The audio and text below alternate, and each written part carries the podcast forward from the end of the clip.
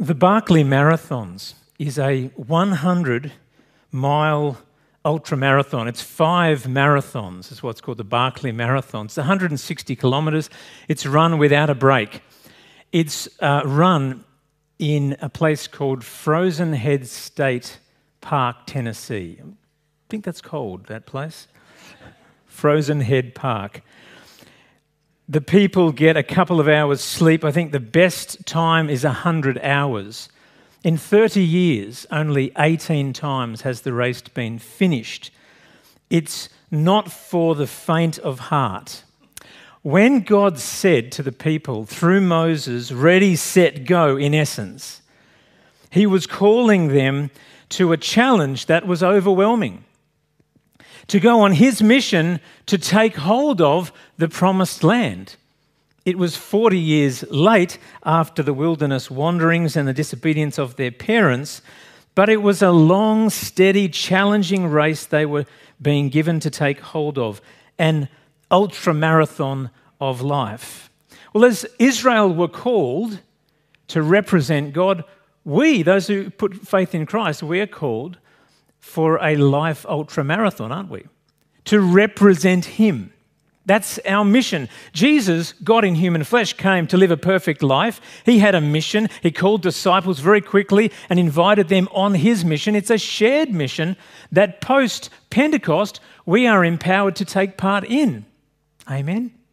We are on a shared mission, the mission of Jesus, to take the gospel to all the world, to take the fame of the renown of Father God and the goodness of his story, of what he's done for the world in Christ. Deuteronomy 6 gives us unchanging truth to carry with us on this race. It was unchanging truth for the people to inherit the land and to enjoy a long and happy life. That's what a blessed life means, to be more than happy. I would put it to you that we're actually called to live a happy life as well. A blessed and in Christ long life. Now, does that mean it will be free of suffering? No way. Will it be free of trouble? No way. Could it be short? Maybe. But we're called to find out how to access the peace of God in our hearts through the gospel. Amen?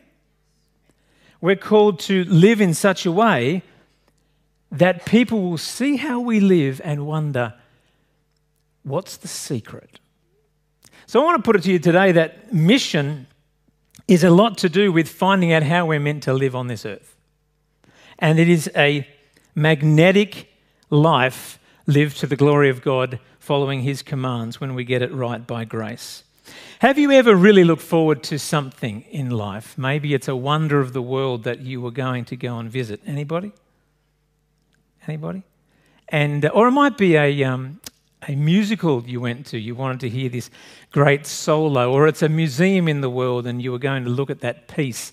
And you got there and it didn't disappoint. Is that the case for you? Deuteronomy 6 is a wonder of the world. It's an incredible privilege for me to preach from it and for us to come under it.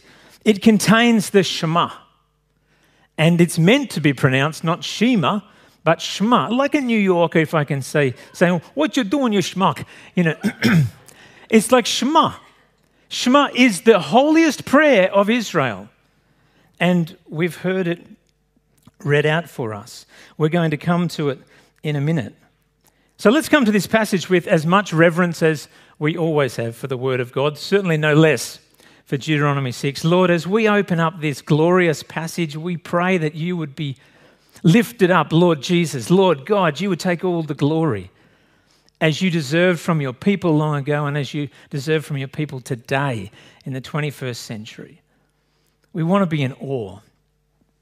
We want to feel the weight, the wonder of this passage of Scripture. So we pray for help in Jesus' name. Amen.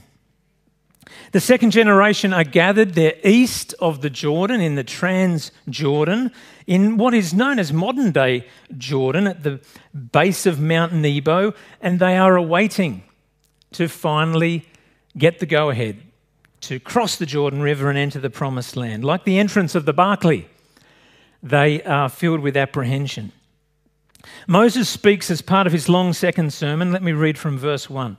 These are the commands, decrees, and laws the Lord your God directed me to teach to you to observe in the land that you are crossing the Jordan to possess, so that you, your children, and their children after them may fear the Lord your God as long as you live by keeping all his decrees and commands that I give you, and so that you may enjoy long life. Hear, Israel, and be careful to obey, so that it may go well with you, and that you may increase greatly in a land flowing with milk and honey. Just as the Lord, the God of your ancestors, promised you. The first driver to mission is knowing how to live a long and happy life with God, which is ultimately attractive to the world as they watch on. I would say that this is a secondary driver to mission. We'll come to the first one, but I hope that's a long enough point for you anyway. The first driver to mission is knowing how to live a long and happy life with God. Moses says there are commands that you need to teach and observe so that you may enjoy life in the land. There are commands. You need to learn them so that they can be taught and then observed. Moses is suggesting that there's a way to the good life. There's a way to the good life. In the New Testament, we know it as Zoe, the life that is whole and full and fruitful and filled with peace and the goodness of God. Zoe. Moses says, You second generation people, know this. There is a way to live that will lead to life, and there is a way to live through disobedience that your parents explored that will lead to death and judgment. Learn the commands, learn what God expects of you as His people, so that you can teach them, so that you can observe them. Following the Lord as a child of God, as a follower of Jesus, one is never allowed to say, Do what I say, not what I do. Would you agree? It's a saying that's in our world, but it's not for Christians. It's certainly not for Christian teachers, for leaders, for parents. Do as I say, not as what I do. We've mentioned recently that the truth is what you bump into when you're wrong. The truth is what you bump into when you're wrong. The Bible teaches clearly in Deuteronomy, and of course, Jesus backs it up when he summarizes this by saying, What God requires of you is to love him with everything and love your neighbor as yourself. There is truth that we bump into when we are wrong, and that truth is that God has a way to live that is good and upright. A way to live that is the best way because He is our Creator. I think Deuteronomy 6 teaches reality is conditional. Now, as Christians, we know there is such a thing as a free lunch, right? Grace is a free lunch. It's a, it's a gift of righteousness. It's crazy. The Christian story is that we are forgiven by what Christ has done, nothing else. It's a gift. Yet, all the way through the Bible, certainly in Deuteronomy 6, we understand that there is this truth about life if this, then that. Is that fair to say? It's conditional. If this, then that. If you disobey God's commands, the creator of the universe, his clear definition and description of how to live best, if you say, oh, I'm going to do my own thing and forget that, that will not go well for you. It's conditional. The good life is conditional on living God's ways. We're living in a time that's probably called post postmodern. The modern world was roughly speaking, the Age of Enlightenment through till basically the fall of the Berlin Wall. And then postmodernism came after that, and we're probably 30 years later. That happened. Berlin Wall fell the, fell the end of the 80s. We're probably more post postmodern. Let me explain to you. Uh, I think the best way to understand postmodernism. There are three baseball umpires. You have to get your head around baseball for a minute. Um, but three baseball umpires. Now, in baseball, you have a batter and a pitcher. And the, the, the, bat, the pitcher has got to throw it in a certain section that's a good space to be hit. Do you know this stuff? if I have a swing and I miss and it's in the worthy spot, it's called a strike, and the umpire is the one who declares it's a strike. If the ball is too hard to hit, it's called a ball. And I believe it's four, is that right, Rage? Four balls and then you walk. So the three umpires, and they're very powerful people in a game of baseball because they're de- defining what is what. The three umpires, one of them says, There are balls, there are balls and there are strikes, and I call them the way they are. Objective truth. No one else could argue they are either a ball or a strike, and I call them the way they are in the modern world. And then the next baseball umpire says, There are balls and there's strikes, and I call them the way I see them. He's acknowledging there's a subjectivity to the call. And then the, the postmodern representative, the third umpire says, There's balls and there's strikes, and they ain't nothing till I call them. Does that make sense? Reality is nothing. It's a human being throwing a ball out in the park to another guy.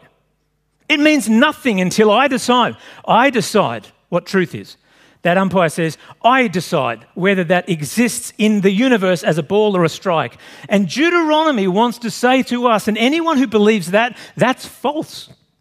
You don't get to decide what's true. And neither do I. Truth is what we bump into when we're wrong.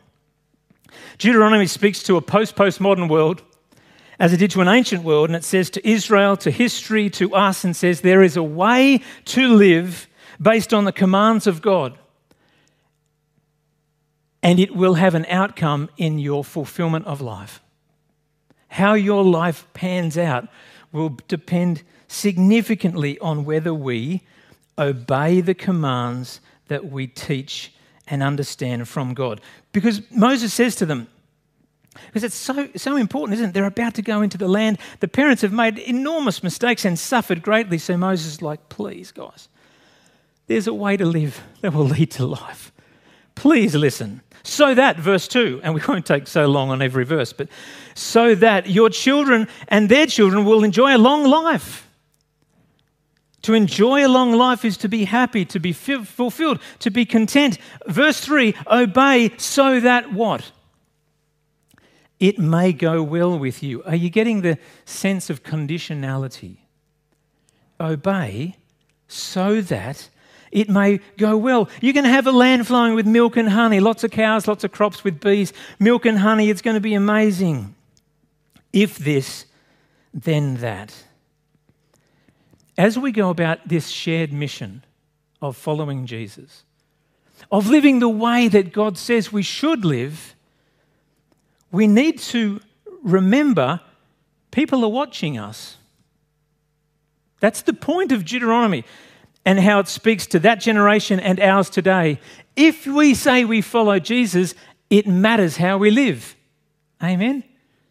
Because if you have kids, your kids are watching. They're actually watching with both eyes and both ears going, just interested, mum and dad, you go on about this stuff, Christianity, and just wondering if it's plausible, if it works. Just want to see if it's a beautiful bunch of truths that you put on the shelf in a prized position in our house but you don't live them out.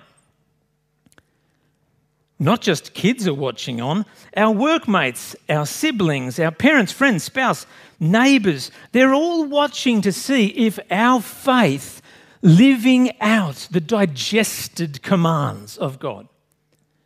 The way to live the good life as defined by the New Testament, they're watching to see if it works. So, is it fair to say that one of the great drivers for mission for us to be effective in the mission of taking the good news to the world is that we live it out. We live it out. That takes understanding the commands, teaching them to one another, and observing. There is a way to the good life. The second driver to mission, and the primary driver for mission, is it's about the glory of God. It's not just that we have a good life, and this is what the Shema teaches. Hear, O Israel, verse 4 the Lord our God, the Lord is one. Love the Lord your God with all your heart and with all your soul and with all your strength. These commandments that I give you today are to be on your hearts, Moses says. Impress them on your children. Talk about them when you sit at home and when you walk along the road, when you lie down, when you get up. Tie them as symbols on your hands and bind them on your foreheads. Write them on the door frames of your houses and on your gates. The holiest prayer for a Jew recited every day. It starts by telling these people to remember Yahweh is not one God in the pantheon. He's not Zeus, if you're wondering. He's not Jupiter. He's not one of many. He is the august, all by himself, three in one God, Father, Son, and Holy Spirit, who created the universe with a breath and a mindful thought. He is not a polytheism one of them, one of the gods in, in, in the polytheism thought. He's, he's one God. And he is worthy of worship and even more than that love. Passionate love. He is worthy and desires our unbridled love. From where? Our heart which means the core of everything. And it includes our mind, in fact. He wants us and his people to love him at the core and center of every person's affection with their will. And he wants his people and he wants us to love him with our soul, which sounds very nebulous. But if you look up soul, it's the word nephesh. And it actually means life force. Not a new agey life force, but the animals have nephesh, Genesis says. We are to love him with the breath that we have, which comes from him. The, the very energy of life that goes when we die, but when we're alive, it's because God has given us the gift of life. And with that life, we are to give it all back in love and glory and worship. And of course, that includes strength, my physical and emotional potential, all the capacity of my life. He wants now, can you see? It's not hard to see why he was disappointed with the people. He wants a lot, he wants everything. And you know, this type of living is profoundly missional, isn't it? Because if you get it, if you're a human being and you get that it's not about my glory, it's about one who's worthy of glory, who is transcendent, who is higher than the highest human. Has anyone ever been to a, a big concert and there's one star of the show. Anyone been to one? We went to a show like this recently, and you can't blame them. That's their brand. That's their brand. So the dark, the, the whole auditorium goes dark, and the bass is blowing your eardrums, saying, It's coming, it's coming. So, what's coming? 60 seconds of eardrum damaging noise. And then the lights start flashing, and it reminds me of a Hillsong conference. But at a Hillsong conference with 20,000 people, you know what I'm expecting as a good Christian? The only thing I want to see when it goes flash of light, noise, ba, ba, ba, I want to see the name of Jesus. No other name, but I see the name of human being. And I'm profoundly disappointed. And I'm just struck as a Christian. I'm like, nah, it doesn't do it for me, for me mate. I know you're selling records. I'm not taking that away from you, but I refuse to bow down and worship you because it feels like that's what these guys are doing. Oh. In fact, I went to a U2 concert and it was quite amazing. they were doing hip hop to Jay Z, but it was just like, wow, this is worship. And Bono says that. It feels like they're worshiping you. He's, he's a Christian. It's not worth giving the best of your life to worship something not worthy of it. Amen? When we are so truth centric as people that we live our lives for the glory of the only one and indisputably worthy of the glory, the one who holds the universe together by his breath, by his word, that's very magnetic, wouldn't you agree? Because it's so true. Because we have eternity in our hearts that is drawing us to the truth. And when people all over the world, in every culture, see a human being who is filled with the glory of God by the Spirit of God, giving worship to Father, Son, and Holy Spirit, it's missional. It's magnetic. It's a light that draws people in. And as much as holy war is so hard to understand. The people of Israel were called to establish a house of prayer for who? All nations. The heart of God's for the world through an elect group. And who, who did that group need to give all the glory to? The one God, Yahweh.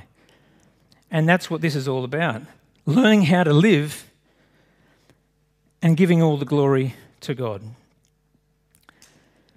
Don't you think, if you stop and just look at this,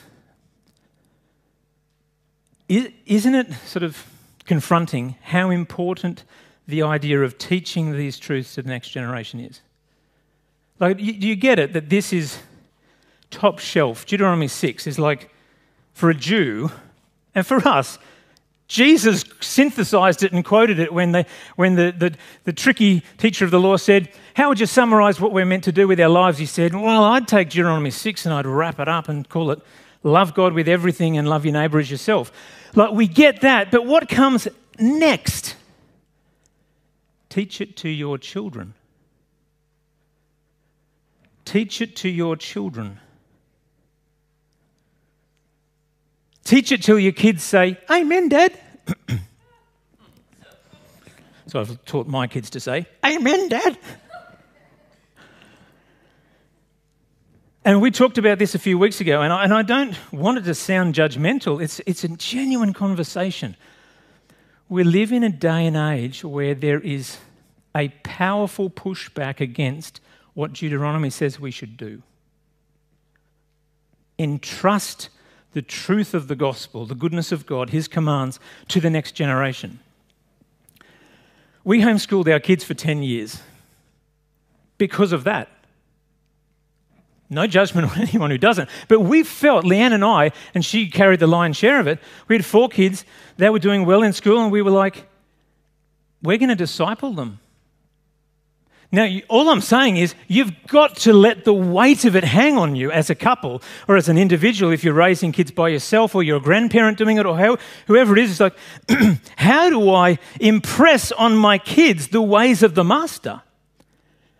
Now, that's the sort of extreme thing to go. We're not even going to trust the school to train our kids. I'm not down on schools either. Leanne's a primary school teacher. But can I encourage you to think are you taking it seriously enough? Because COVID has got us into bad habits. We live in an age where we, we treat our extracurricular development of our kids, you know, we take it really seriously. So they do things on Sundays. Look at Deuteronomy 6 and just make sure that you can look the Lord in the eyes and go, I took seriously your command. I didn't take it lightly, I took it seriously. We did everything we could whilst being balanced and nuanced with the needs of our kids and their passions and what they're doing on Sundays. But we juggled it with this sense of a conviction that we, we got to teach our kids how to follow you. It's right there. Drivers for mission are the glory of God and the way to a long and happy life. And then the rest of, very quickly, the rest of these verses up to verse 25 I think is a, t- a bunch of tips for the happy life. So let me very quickly say tip number one that Moses gives the people is if you're going to do this, stay humble and grateful. You're going to go into a, a land flourishing um, with cities and you didn't build them, houses filled with all kinds of good things that you didn't provide yourself, wells you didn't dig, vineyards and olive groves you didn't plant. And then when you eat and are satisfied, be careful that you don't forget the Lord who brought you out of Egypt, out of the land of slavery. It's a decent tip, isn't it? You know, when you go into the land and God goes before you and defeats the, the people in there, graciously gives you, not because you deserve it, graciously gives you access to the land that you might represent Him, give Him all the glory, and live the way He said you could live. But don't think you did it by your own hands. Stay humble and stay grateful. I've heard many extremely wealthy people say that they refuse to give their kids much because they realize if they did, they'd spoil them because they wouldn't learn to be grateful. They wouldn't learn the resilience and humility that is learned over a period of time. No doubt in the world, staying humble and grateful is what this is all about. You know, when we say long and happy life, post resurrection, post Pentecost, that's talking about eternity, isn't it? That's the long and happy life in the land. The land is the new creation. The promised land is after we die, we are resurrected, and those who have faith in Christ get the promised land. It's the earth. Heaven with earth joined up. So Deuteronomy is looking forward to, through Christ, the promised land where we can live perfectly without the power of contrary choice. Tip number two is stay loyal. Verse 13 Moses says, Fear the Lord your God, serve him only, and take your oaths in his name. Don't follow the other gods, the gods of the people around you. Basically, God's going to be jealous. He's after loyalty. Have you found that loyalty grounds you? Um, I know some of you are West Ham United fans, loyal, passionate fans. Some, anybody a, a, passionate rugby league fan and you have a team that you're loyal to? Yeah, we got some. I'm not loyal to any rugby league team. And I don't care. I don't care it doesn't matter to me, but I'm, I'm also, yeah, so good if it matters to you. Um, but when, so we lived in the Sutherland Shire for 20 years, and Cronulla wins the comp after whatever, 50, 60 years. And it's a national celebration in the Shire. They take over. It's just, it's, it's like just a celebration. And part of me felt like driving down there and getting amongst it, but I know I'd be a fake because I'm not a loyal fan. I'm just suggesting to you that there's something wonderfully grounding about being loyal. Amen. It's like I'm in. I'm not perfect, but I'm in, Lord. I, I'm about you. Because I know you're looking for a woman or a man after your own heart when your eyes go across the earth. I want to be one of them. If I can be loyal to a footy club, I want to be more loyal.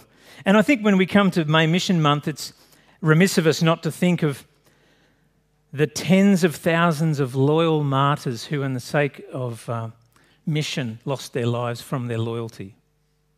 One of the early martyrs was Polycarp, who was a disciple of John, famously martyred near Izmir in Turkey in about 160 AD. And they were trying to get him to renounce faith in Christ in the second century. And he has this great line that's famous amongst the, the lines of the martyrs, of the loyal martyrs. He says, 86 years have I served him, and he has done me no wrong. How can I blaspheme my king and my saviour? The history of missions is built on loyalty. Amen? The blood of the martyrs. We're called to be loyal. We're called to stay obedient Stay obedient. Be sure, verse uh, 17, to keep the commands of the Lord your God and the stipulations he has given you. Do what is right and good in the Lord's sight, so that it may go well for you. You've heard us talk about it many times before. I don't know where the quote comes from, but rapid obedience is the mark of maturity at Northern Life. It's not wrinkles, it's not grey hair, it's not how many years you've lived, how many years you've come to church. Rapid obedience is the mark of maturity. God said it, that settled it, I'm going to do it. Moses says to the people, stay obedient. Tip number four, verse 20 stay story ready. Stay story ready. I love this line, verse 20. In the future, when your son asks you, what is the meaning of the stipulations, decrees, and laws the Lord our God has commanded you? Tell him the big story. We were slaves in Egypt, and Yahweh came and carried us on eagle's wings, and He taught us how to live. He gave us a land. There's no one like our God's son. There's no one like our God, my daughter. That's a great line, isn't it? Can I challenge you that when your son or your daughter comes to you and says, Why do you follow Jesus? The answer is not, Ask your mother, son. She's the spiritual one. I don't know how many times I've heard that. It's not good enough. Ask your father, son. You know, I'm not into that stuff. God, through Moses, is saying, Stay story ready. 2 Peter 3:15 always be story ready to give an account for the faith that you have because someone is going to watch you and see the plausibility of your life and its faith lived out and go, I want some of this action. What is it? Stay story ready. Ready to share the gospel. Point all the glory to God. And the last tip is an odd tip stay righteous.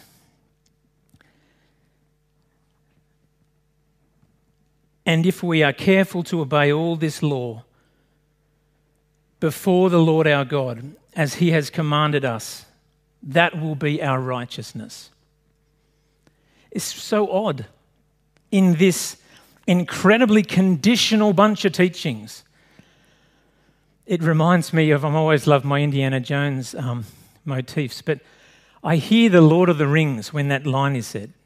Anyone know Lord of the Rings? And when the ring turns up with Frodo, it goes da da da na na na na na. And you're like, hmm, what's going on? Da da da da da da da. Someone's going to have to sacrifice something for this to happen. That's the motif. Glorious truth. So good to know how to live. And it's like God through Moses is saying, da, da, da, da, da, da, da. It's not going to work. It's not going to work because sin will get judged. But we haven't talked about it, but in Leviticus, part of the law is the shedding of the blood because the nephesh, the life is in the blood. And when we sin, the soul that sins leads to death. It's conditional. So, to cover the sin of the people, God in His grace said, cut the throat of these animals and let the lifeblood flow out. And as the lifeblood flows out to death, that death will cover what sin is doing to your blood without knowing it. It's bringing death. So, temporarily, the sacrificial system was given, and we read about it in Leviticus. It wasn't enough. And so that takes us to Romans 3, doesn't it? Romans 3 19 through to 26, and I won't read it all out. But Romans tells us that we are justified freely by his grace through the redemption that came by Jesus Christ. God presented Christ as a sacrifice of atonement through the shedding of his blood. Hebrews says there is a sacrifice that will be given that will be once and for all. The righteousness of God revealed. Live the perfect life and it will be your righteousness. The glorious, grace filled truth is we don't do that. Amen. We don't do it. None of us could live it, but someone lived it in our place. Christ lived everything Deuteronomy 6 asked for. And in the divine exchange, we put our faith in Him and we get seen by God as though we did it all. Hallelujah. We get the complete righteousness of Deuteronomy 6 and every other command in the Bible. That will be your righteousness. Well, we won't earn it, but we don't want to forget who gave it to us. It's Christ's righteousness this morning. Faith in his finished work allows God to look at us and truly go, Well done, my good and faithful servant. I see you as my son. You did everything I asked. Come close. That's the gift of grace. We're on a mission from God to tell the world that Christ has made a way for everyone by faith to live a long, eternally long, and happy life. And this is for the glory of God alone. How good is it that this race we're doing, it's not the Barkley Marathons, it's far harder, but we don't have to race it ourselves. We're carried. We're carried by the Lord. So stay humble and grateful, stay loyal, stay obedient, stay story ready. Stay righteous in Christ, and the favor of the Lord will be upon you. Nearly got to the end. And your children and their children. Amen.